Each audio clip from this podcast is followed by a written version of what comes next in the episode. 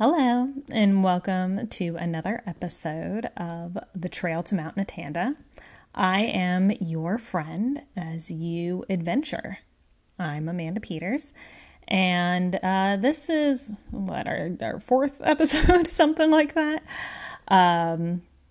So by now you've probably made it quite a ways on your journey. No matter how long it is, you are now in the full swing of things. So congrats. That's great news. It can get a little quiet out there though. And I know sometimes it feels like the loudest voices that you're hearing on the trail are the nonstop chatter going on in your mind. And I think that's pretty normal. You know, when we are alone with our thoughts for too long, they can become overwhelming. So it's important to take a breath and distract yourself. I mean, hey, you are hiking after all. You can work through problems. You have all the time in the world to work through problems, but you don't always have the time to be present in the moment. Once you're back in society, things are going to change. And you might have to get back to work, you might have to get back to a family, you might have to get back to pets and friends. And at that time, it can kind of be difficult to focus on being present. You're kind of just going back through the motions. So while you have the time to yourself, just be present and try to be mindful of all those voices that you're letting go through your head and confuse you and stress you out. This is the time to be mindful and to practice mindfulness. So, something to keep in mind. So today, first of all, so last week, or should I say Saturday, or Sunday rather, I had read H.P. Lovecraft and, messed up the language terribly. So sorry about that. But when I put in the information for the podcast at the end of it, and had it upload to Spotify, it pulls similar episodes from other podcasts. And I can't tell you how many H.P. Lovecraft, specifically that story, were out there. There was so many of them. And it kind of just brought me back to this whole idea of storytelling and the idea that there's like what is popular at a certain time. And basically people who are famous within this world of storytelling are, there's only a few of them. And they're tragically overdone. It doesn't help the world to be repeating the same stories over and over again. So, I am going to continue reading Lovecraft, but I think I'm going to try to limit the amount of stories that I'm pulling from there, just because there are so many great unknown stories in this world, and those are the ones, especially those weird ones. Those are the ones that I want to focus on and I want to enjoy and I want to be able to bring to you. Because after all, what better time to listen to some weird, strange stories than when you are walking alone in the woods? It makes sense, right? So the story today, I finally got this book that I have been wanting for literal years. It's called, the book that I am reading from is called Japanese Tales of Mystery and Imagination. It's translated by J.B. Harris, and I believe the actual author is Rampo. Edogawa Rampo, who is highly and widely regarded as the father of Japanese mystery writing. And I read this beforehand so that I would kind of be able to pronounce most of the words. Don't judge me. And it is a real weird story. So this one is called The Human Chair. And, you know, forewarning, it is kind of a long one, so please bear with me. But it's got kind of a weird twist at the end, so. And maybe you'll see it coming. Maybe you won't. All right. So here we go. Yoshiko saw her husband off to his work at the Foreign Office at a little past 10 o'clock. Then, now that her time was once again her own, she shut herself up in the study she shared with her husband to resume work on the story she was to submit for the special summer issue of K Magazine. She was a versatile writer with high literacy talent and a smooth-flowing style. Even her husband's popularity as a diplomat was overshadowed by hers as an author. Daily, she was overwhelmed with letters from readers praising her works. In fact, this very morning, as soon as she sat down before her desk, she immediately proceeded to glance through the numerous letters which the morning mail had brought. Without exception, in content they all followed the same pattern, but prompted by her deep feminine sense of consideration, she always read through each piece of correspondence addressed to her, whether monotonous or interesting. Taking the short and simple letters first, she quickly noted their contents. Finally, she came to one which was bulky, manuscript-like sheaf of pages. Although she had not received any advance notice that a manuscript was to be sent to her, still it was not uncommon for her to receive the efforts of amateur writers seeking her valuable criticism. In most cases, these were long-winded, pointless, and yawn-provoking attempts at writing. Nevertheless, she now opened the envelope in her hand and took out the numerous closely written sheets. As she had anticipated, it was a manuscript, carefully bound, but somehow, for some unknown reason, there was neither a title nor a byline. The manuscript began abruptly, "Dear Madame." Momentarily, she reflected. Maybe, after all, it was just a letter. Unconsciously, her eyes hurried on to read 2 or 3 lines, and then gradually she became absorbed in a strangely gruesome narrative. Her curiosity aroused to the bursting point, and spurred on by some unknown magnetic force, she continued to read. "Dear Madame, I do hope you will forgive this presumptuous letter from a complete stranger. What I am about to write, Madame, may shock you to no end. However, I am determined to lay bare before you a confession, my own, and to describe in detail the horrible crime I have committed. For many months, I have hidden myself away from the light of civilization, hidden, as it were, like the devil himself. In this whole wide world, no one knows of my deeds. However, quite recently, an odd change took place in my conscious mind, and I just couldn't bear to keep my secret any longer. I simply had to confess. All that I have written so far must certainly have awakened your only perplexity in your mind. However, I beseech you to bear with me and kindly read my communication to the bitter end, because if you do, you will fully understand the strange workings of my mind and the reason why it is to you in particular that I make this confession. I am really at a loss as to where to begin, for the facts which I am setting forth are all so grotesquely out of the ordinary. Frankly, words fail me, for human words seem utterly inadequate to sketch all the details, but nevertheless I will try to lay bare the events in chronological order, just as they happened. First, let me explain that I am ugly beyond all description.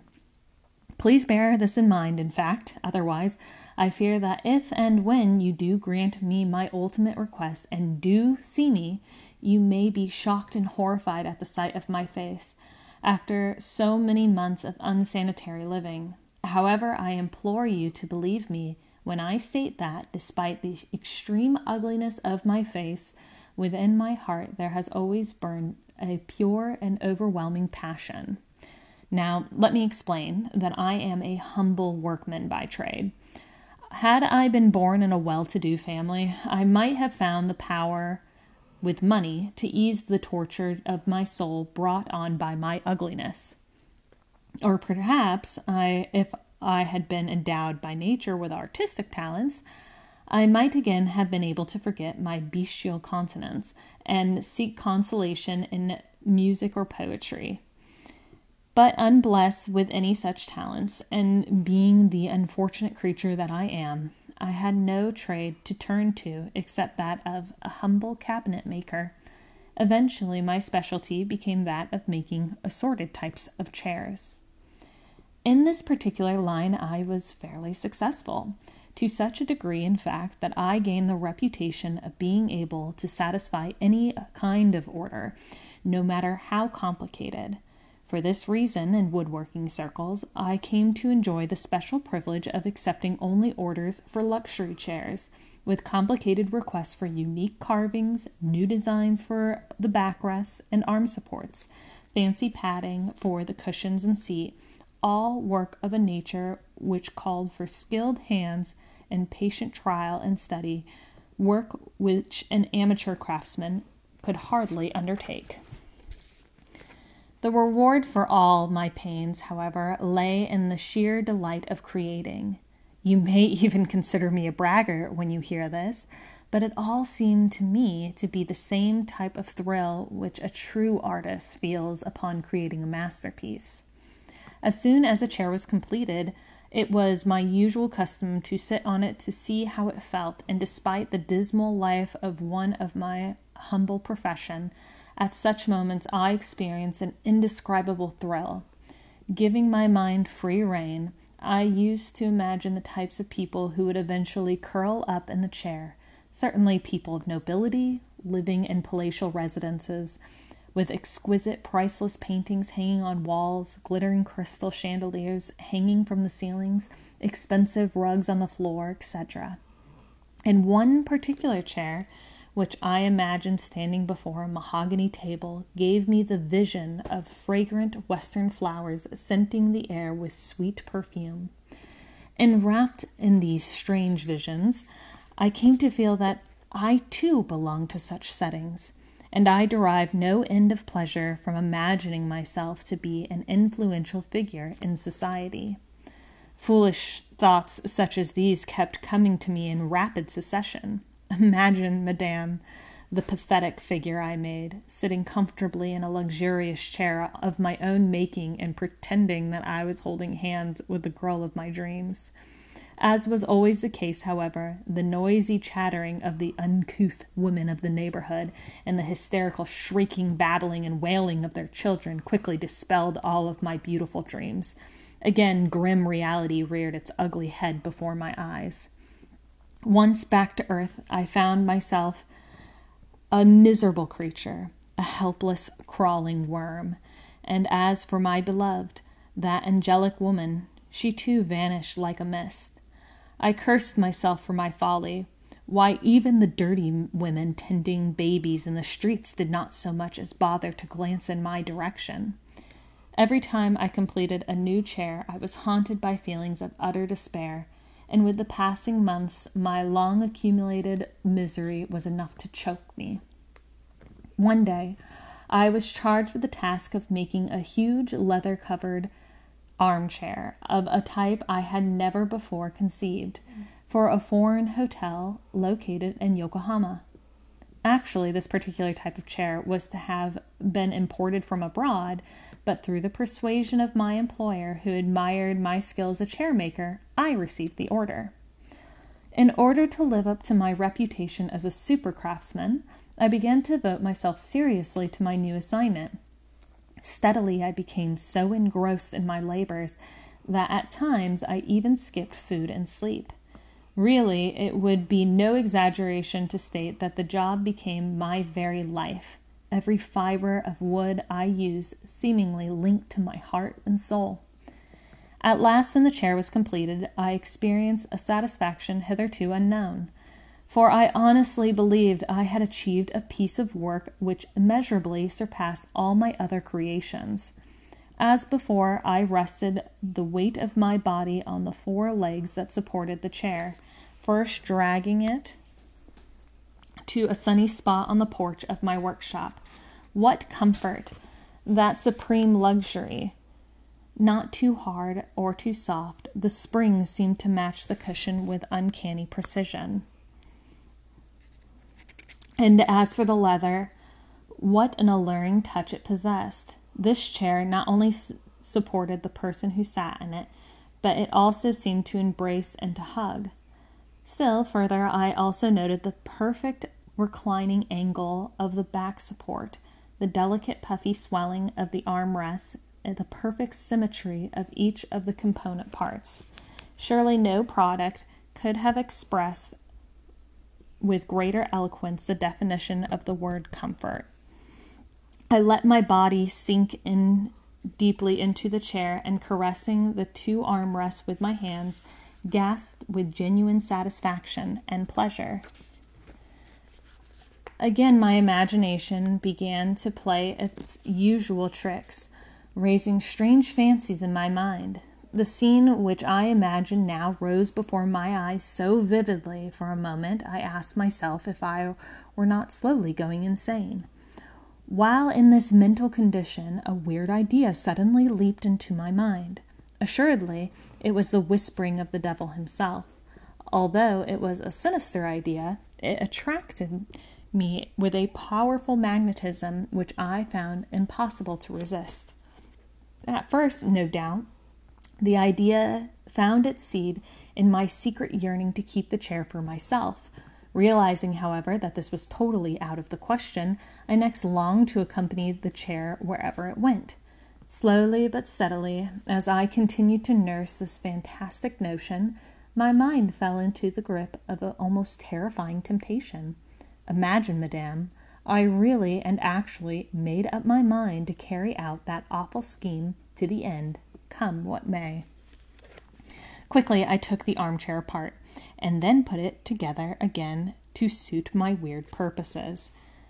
As it was a large armchair, with the seat covered right down to the level of the floor, and furthermore, as the backrest and arm supports were all large in dimensions, I soon contrived to make the cavity inside large enough to accommodate a man without any danger of exposure.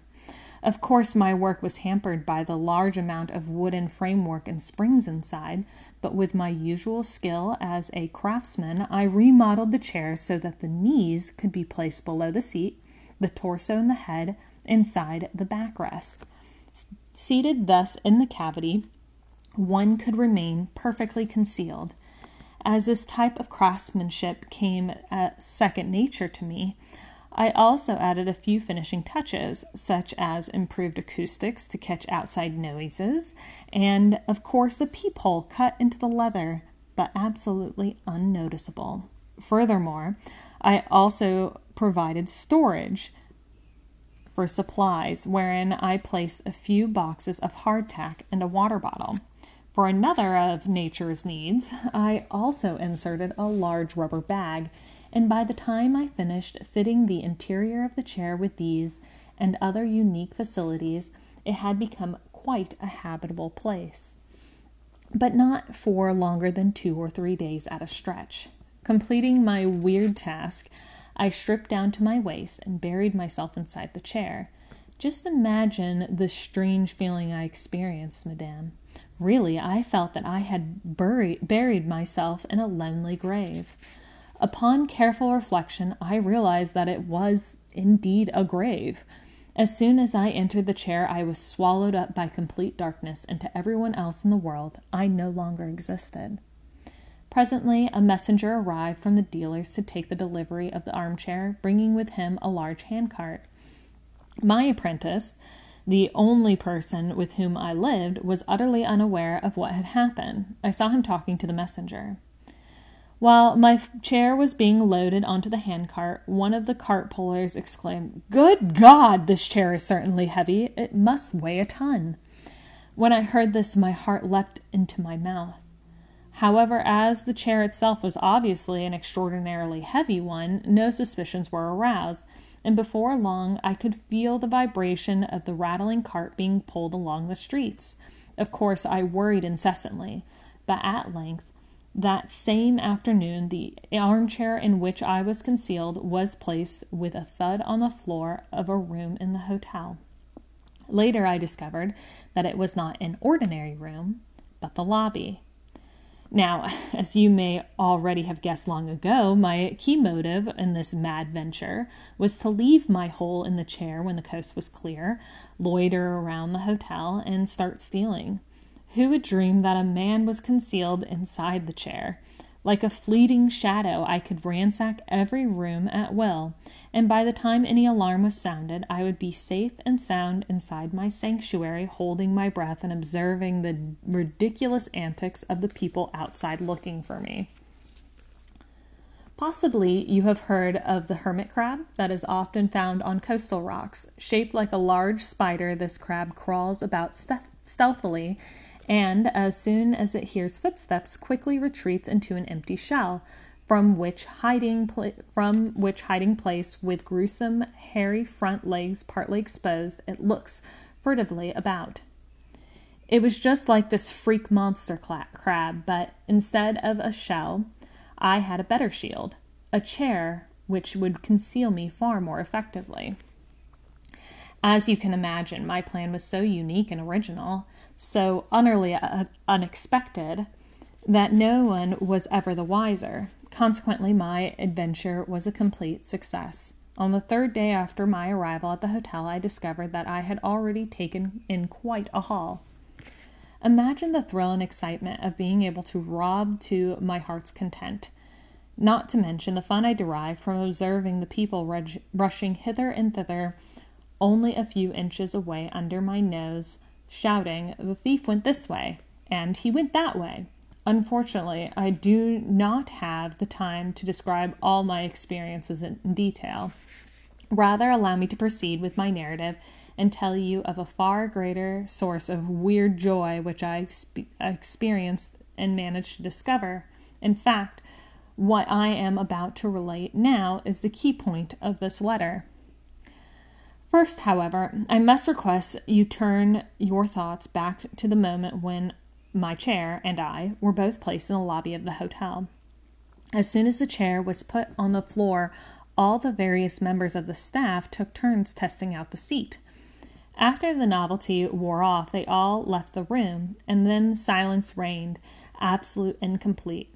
However, I could not find the courage to leave my sanctum, for I began to imagine 1,000 dangers. For what seemed like ages, I kept my ears alerted for the slightest sound. After a while, I heard heavy footsteps drawing near, evidently from the direction of the corridor. The next moment, the unknown feet must have started to tread on the heavy carpet, for the walking sound died out completely. Sometime later, the sound of a man panting, all out of breath, assailed my ears. Before I could anticipate what the next development would be, a large, heavy body like that of a European fell on my knees and seemed to bounce 2 or 3 times before settling down. With just a thin layer of leather between the seat of his trouser and my knees, I could almost feel the warmth of his body. As for his broad, muscular shoulders, they rested flatly against my chest, while his 2 heavy arms were deposited squarely on mine. I could imagine this individual puffing away at his cigar, for the strong aroma came floating to my nostrils. Just imagine yourself in my queer position, madame, and reflect for a brief moment on the utter unnatural state of affairs. As for myself, however, I was utterly frightened, so much so that I crouched in my dark hideout as if petrified, cold sweat running down my armpits. Beginning with this individual, several people sat on my knees that day, as if they had patiently awaited their turn. No one, however, suspected even for a fleeting moment that the soft cushion on which they were sitting was actually human flesh, with blood circulating in its veins, confined in a strange world of darkness. What was it about this mystic hole that fascinated me so? I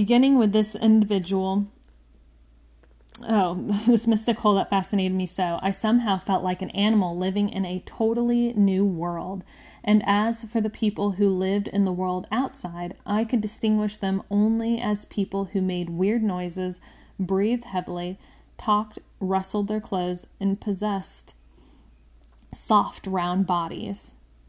Gradually, I could begin to distinguish the sitters just by the sense of touch rather than of sight. Those who were fat felt like large jellyfish, while those who were especially thin made me feel as though I were supporting a skeleton. Other distinguishing factors consisted of the curve of a spine, the breadth of shoulder blades, the length of the arms, and the thickness of their thighs, as well as the contour of their bottoms. It may seem strange, but I speak nothing but the truth when I say that all people seem alike. There are countless distinguishing traits among all men which can be seen merely by the feel of their bodies. In fact, there are just as many differences as in the case of fingerprints or facial contours. This theory, of course, also applies to female bodies. Usually women are classified into two large categories, the plain and the beautiful. However, in my dark, confined world inside the chair, facial merits or demerits were of secondary importance, being overshadowed by the more meaningful qualities found in the feel of flesh, the sound of the voice, and body odor. Madame, I do hope you will not be offended by the boldness with which I sometimes speak. And so, to continue my narration, there was one girl, the first who ever sat on me, who kindled in my heart a passionate love. Judging solely by her voice, she was European. At the moment, although there was no one present in the room, her heart must have been filled with happiness because she was singing with a sweet voice when she came tripping into the room. Soon I heard her standing immediately in front of my chair, and without giving any warning, she suddenly burst into laughter. The very next moment, I could hear her flapping her arms like a fish struggling in a net, and then she sat down on me. For a period of about 30 minutes, she continued to sing, moving her body and feet in tempo with her melody. For me, this was quite an unexpected development, for I had always held aloof from all members of the opposite sex because of my ugly face. Now I realized that I was present in the same room with a European girl whom I had never seen, my skin virtually touching hers through a thin layer of leather. Unaware of my presence, she continued to act with unreserved freedom, doing as she pleased. Inside the chair, I could visualize myself hugging her, kissing her snowy white neck. If only I could remove that layer of leather. Following this somewhat unhallowed experience, but nevertheless enjoyable, I forgot all about my original intentions of committing robbery. Instead, I seemed to be plunging headlong into a new whirlpool of maddening pleasure. Long I pondered, maybe I was destined to enjoy this type of existence. Gradually, the truth seemed to dawn on me, for those who were as ugly and as shunned as myself, it was assuredly wiser to enjoy life inside a chair, for in this strange dark world I could hear and touch all desirable creatures. Love in a chair. This may seem altogether too fantastic. Only one who has actually experienced it will be able to vouch for the thrills and joys it provides. Of course, it is a strange sort of love, limited to the senses of touch, hearing, and smell. A love burning in a world of darkness. Believe it or not, many of the events that take place in this world are beyond full understanding. In the beginning, I had intended only to perpetuate a series of robberies and then flee. Now, however, I became so attached to my quarters that I adjusted them more and more to permanent living. In my nocturnal prowlings, I always took the greatest precaution, watching each step I took, hardly making a sound. Hence, there was little danger of being detected. When I recall, however, that I spent several months inside the chair without being discovered even once, it surprises even me. For the better part of each day, I remained inside the chair, sitting like a contortionist with my arms folded and knees bent. As a consequence, I felt as if my whole body was paralyzed. Furthermore, as I could never stand up straight, my muscles became taut and inflexible, and gradually I began to crawl instead of walk to the washroom. What a madman I was! Even in the face of all these sufferings, I could not persuade myself to abandon my folly and leave that weird world of sensuous pleasure. In the hotel, although there were several guests who stayed for a month or even two, making the place their home, there was always a constant inflow of new guests and an equal exodus of the old. As a result, I could never manage to enjoy a permanent love. Even now, as I bring back to mind all my love affairs, I can recall nothing but the touch of warm flesh. Some of the women possessed the firm bodies of ponies, others seemed to have the slimy bodies of snakes, and still others had bodies composed of nothing but fat, giving them the bounce of a rubber ball.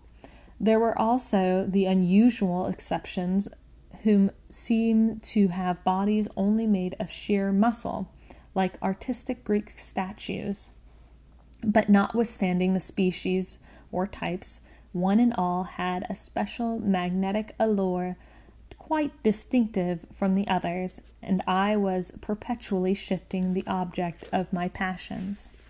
At one time, for example, an internationally famous dancer came to Japan and happened to stay at this same hotel. Although she sat in my chair only one single occasion, the contact of her smooth, soft flesh against my own afforded me a hitherto unknown thrill. So divine was the touch of her body that I felt inspired to stay to a state of positive exaltation. On this occasion, instead of my carnal instincts being aroused, I simply felt like a gifted artist being caressed by the magic wand of a fairy. Strange, eerie episodes followed in rapid succession. However, as space prohibits, I shall refrain from giving a detailed description of each and every case. Instead, I shall continue to outline the general course of events. One day, several months following my arrival at the hotel, there was suddenly occurred an unexpected change in the shape of my destiny. For some reason, the foreign proprietor of the hotel was forced to leave for his homeland, and as the result, the management was transferred to Japanese hands. Originating from this change in proprietorship, a new policy was adopted calling for a drastic retrenchment in expenditures, abolishment of luxurious fittings, and other steps to increase profits through economy. One of the first results of this new policy was that management put all the extravagant furnishings of the hotel up for auction. Included in the list of items for sale was my chair. When I learned of this new development, I immediately felt the greatest of disappointments. Soon, however, a voice inside me advised that I should return to the natural world outside and spend the tidy sum I had acquired by stealing. I, of course, realized that I would no longer have to return to my humble life as a craftsman, for actually I was comparatively wealthy. The thought of my new role in society seemed to overcome my disappointment in having to leave the hotel. Also, when I reflected deeply on all the pleasures which I had derived there, I was forced to admit that, although my love affairs had been many, they had all been with foreign women, and that somehow something had always been lacking. I then realized fully and deeply that as a Japanese, I really craved a lover of my own kind.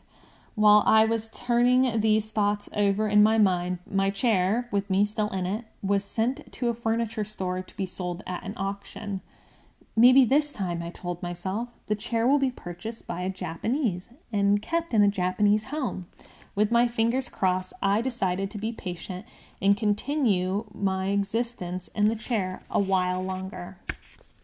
Although I suffered for 2 or 3 days in my chair while it stood in front of the furniture store, eventually it came up for sale and was promptly purchased.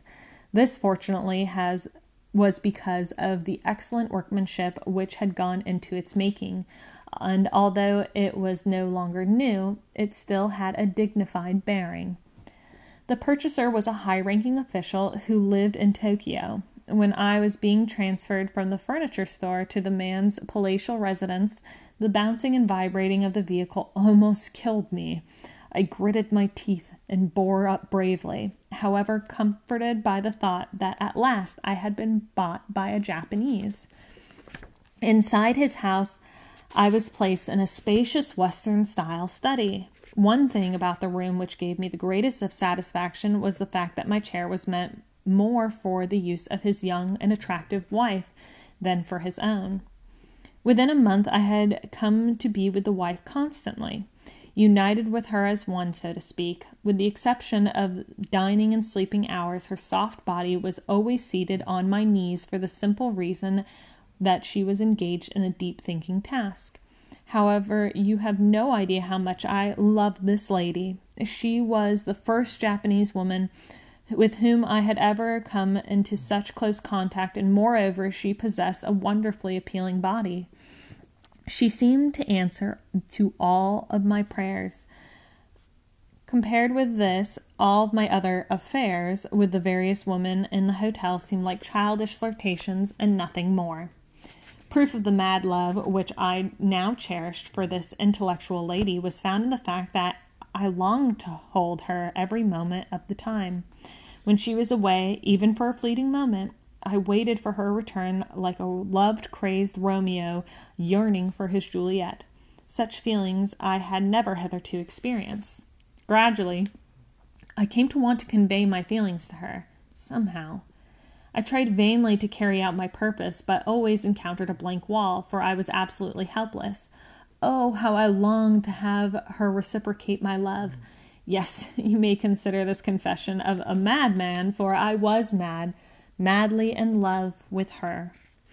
But how could I signal to her? If I revealed myself, the shock of the discovery would immediately prompt her to call her husband and the servants. And that, of course, would be fatal for me, for exposure would not only mean disgrace, but severe punishment for the crimes I had committed. I therefore decided on another course of action, namely to add in every way to her comfort and thus awaken in her a natural love for the chair. As she was a true artist, I somehow felt confident that her natural love of beauty would guide her in the direction I desired, and as for myself, I was willing to find pure contentment in her love, even for a material object, for I could find solace in the belief that her delicate feelings of love for even a mere chair were powerful enough to penetrate to the creature that dwelt inside, which was myself. In every way, I endeavored to make her more comfortable every time she placed her weight on my chair. Whenever she became tired from sitting long in one position on my humble person, I would slowly move my knees and embrace her more warmly, making her more snug. And when she dozed off to sleep, I would move her knees ever so softly and rock her into a deeper slumber. Somehow, possibly by a miracle, or was it just my imagination, this lady now seemed to love my chair deeply. For every time she sat down, she acted like a baby falling into a mother's embrace or a girl surrendering herself into the arms of her lover. And when she moved herself about in this chair, I felt that she was feeling an almost amorous joy. In this way, the fire of my love and passion rose into a leaping flame that could never be extinguished, and I finally reached a stage where I simply had to make a strange, bold plea. Ultimately, I began to feel that if she would just look at me, even for a brief passing moment, I could die with the deepest contentment. No doubt, madame, by this time you certainly have guessed who the object of my mad passion is. To put it explicitly, she happens to be none other than yourself. Madame, ever since your husband brought the chair from the furniture store, I have been suffering excruciating pains because of my mad love and longing for you. I am but a worm, a loathsome creature, but I have one request. Could you meet me once, just once? I will ask nothing further of you. I, of course, do not deserve your sympathy, for I have always been nothing but a villain, unworthy even to touch the soles of your feet. But if you will grant me this one request, just out of compassion, my gratitude will be eternal. Last night I stole out of your residence to write this confession because, even leaving aside the danger, I did not possess the courage to meet you suddenly face to face without any warning or preparation. While you are reading this letter, I will be roaming around your house with bated breath. If you will agree to my request, please place your handkerchief on the pot of flowers that stands outside your window. At the signal, I will open your front door and enter as a humble visitor. Thus ended the letter. Even before Yoshiko had read many pages, some premonition of evil had caused her to become deadly pale. Rising consciously, she had fled from the study and that chair upon which she had been seated, and had sought sanctuary in one of the Japanese rooms of her house. For the moment, it had been in her intention to stop reading and tear up the eerie message, but somehow she had read on, with closely written sheets laid on a low desk. Now that she had finished, her premonition was proved correct. That chair on which she had sat from day to day, had it really contained a man? If true, what a horrible experience she had unknowingly undergone. A sudden chill came over her as if ice water had been poured down her back, and shivers that followed seemed never to stop. Like once in a trance, she gazed into space. Should she examine the chair? But how could she possibly steel herself for such a horrible ordeal? Even though the chair might now be empty, what about the filthy remains, such as the food and other necessary items which he must have used? "Madame, a letter for you." With a start, she looked up and found her maid standing at the doorway with an envelope in her hand. In a daze, Yoshiko took the envelope and stifled a scream. Horrors of horrors! It was another message from the same man. Again, her name was written in that same familiar scrawl. For a long while she hesitated, wondering whether she should open it. At last she mustered up enough courage to break the seal and shakingly took out the pages. The second communication was short and curt, and it contained another breathtaking surprise. "Forgive my boldness in addressing another message to you. To begin with, I merely happen to be one of your ardent admirers. The manuscript which I submitted to you under separate cover was based on pure imagination and my knowledge that you had recently bought that chair. It is a sample of my own humble attempts at fiction writing.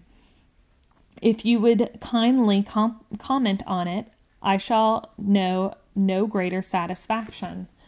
For personal reasons, I submitted my manuscript prior to writing this letter of explanation, and I assume you have already read it.